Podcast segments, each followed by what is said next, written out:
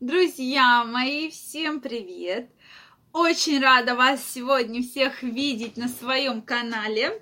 С вами врач-акушер-гинеколог Ольга Придухина. Это видео я хочу посвятить женщине, такой великой женщине, царице Египта Клеопатре. Я думаю, что каждый из вас, кто смотрит это видео, когда-нибудь слышал это имя.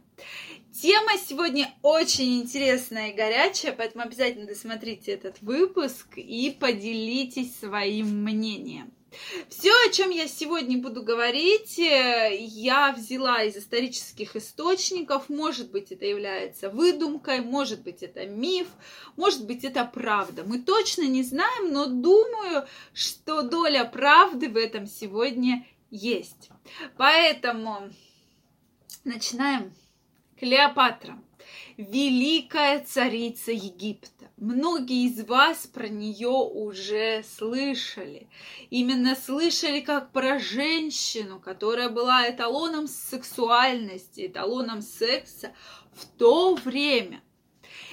И Клеопатра с детства, она была Клеопатра седьмая, знала, что она будет царицей. С детства это уже ее готовили к этому. Внешне, как описывают исторические источники, она была, мягко сказать, некрасивая, то есть не симпатичная. У нее были небольшие глаза на выкате, тонкие губы, выпирающий подбородок, очень массивная челюсть, смуглая кожа и причем проблемная. Клеопатра сама не отрицала то, что она, мягко сказать, некрасивая. Она это понимала. И вот подумайте, как в то время, что было делать правительнице, которая еще была очень-очень молода, ее с детства готовили к Э, правлению такой большой, большим таким государством, да, империей в то время. И, соответственно, что и было делать? И в детстве, в подростковом возрасте ее отдали, было специальное место богини Хатхорты, это богиня любви, богиня повелителей, где учили жрецы, хранители секретам любви, вот как раз женщин, которые э, занимали такой большой, э, как бы имели такой статус. Соответственно, 4 года, друзья мои, 4 года Клеопатра находилась э, в этом месте, где ее обучали лучшие жрецы Египта. Да? Затем это искусство пришло в Индию, в Китай, в Японию и уже пришло к нам. То есть, представляете, это была целая наука, целое искусство любви.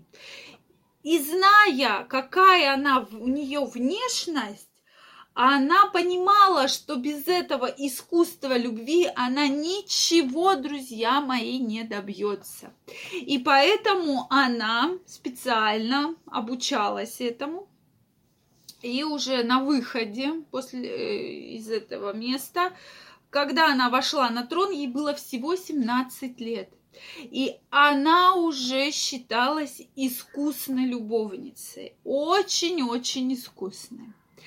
Причем, как говорят легенды, за ночь с Клеопатрой нужно было пожертвовать жизнью.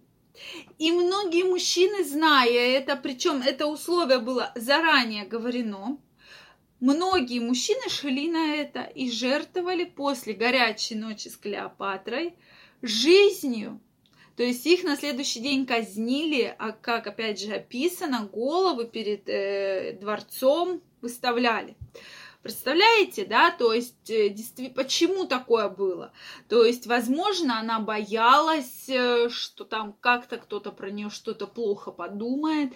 Возможно, она боялась, что какая-то информация куда-то может уйти, и она всегда была за освоение территорий. И вот именно, ну, конечно, 4 года человек обучался, его очень-очень э, вот так вот э, владела она искусством секса, поэтому она любила мужчин. Как говорят э, многие источники, что действительно она любила такие всякие там жесткий секс, БДСМ, возможно, именно оттуда пришел. Я думаю, вы про это уже слышали многократно.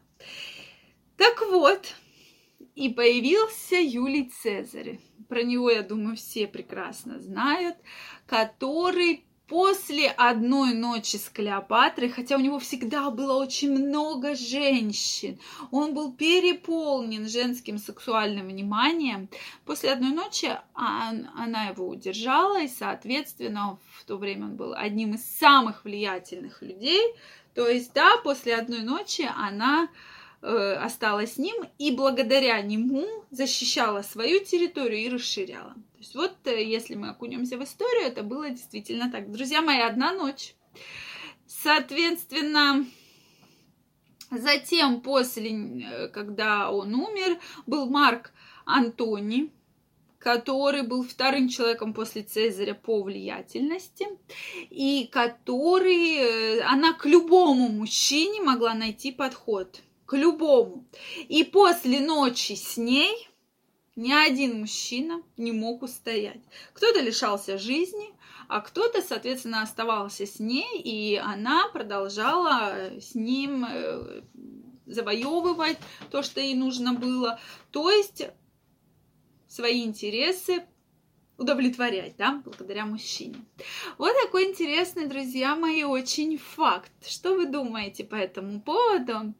То есть, действительно, насколько она была горячая, я думаю, что в этих моментах она не стеснялась и не боялась многих мужчин, как современные многие женщины, да.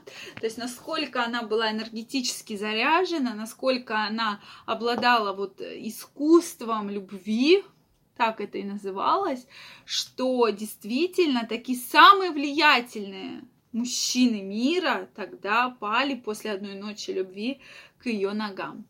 Что вы думаете по этому поводу? Обязательно напишите ваше мнение.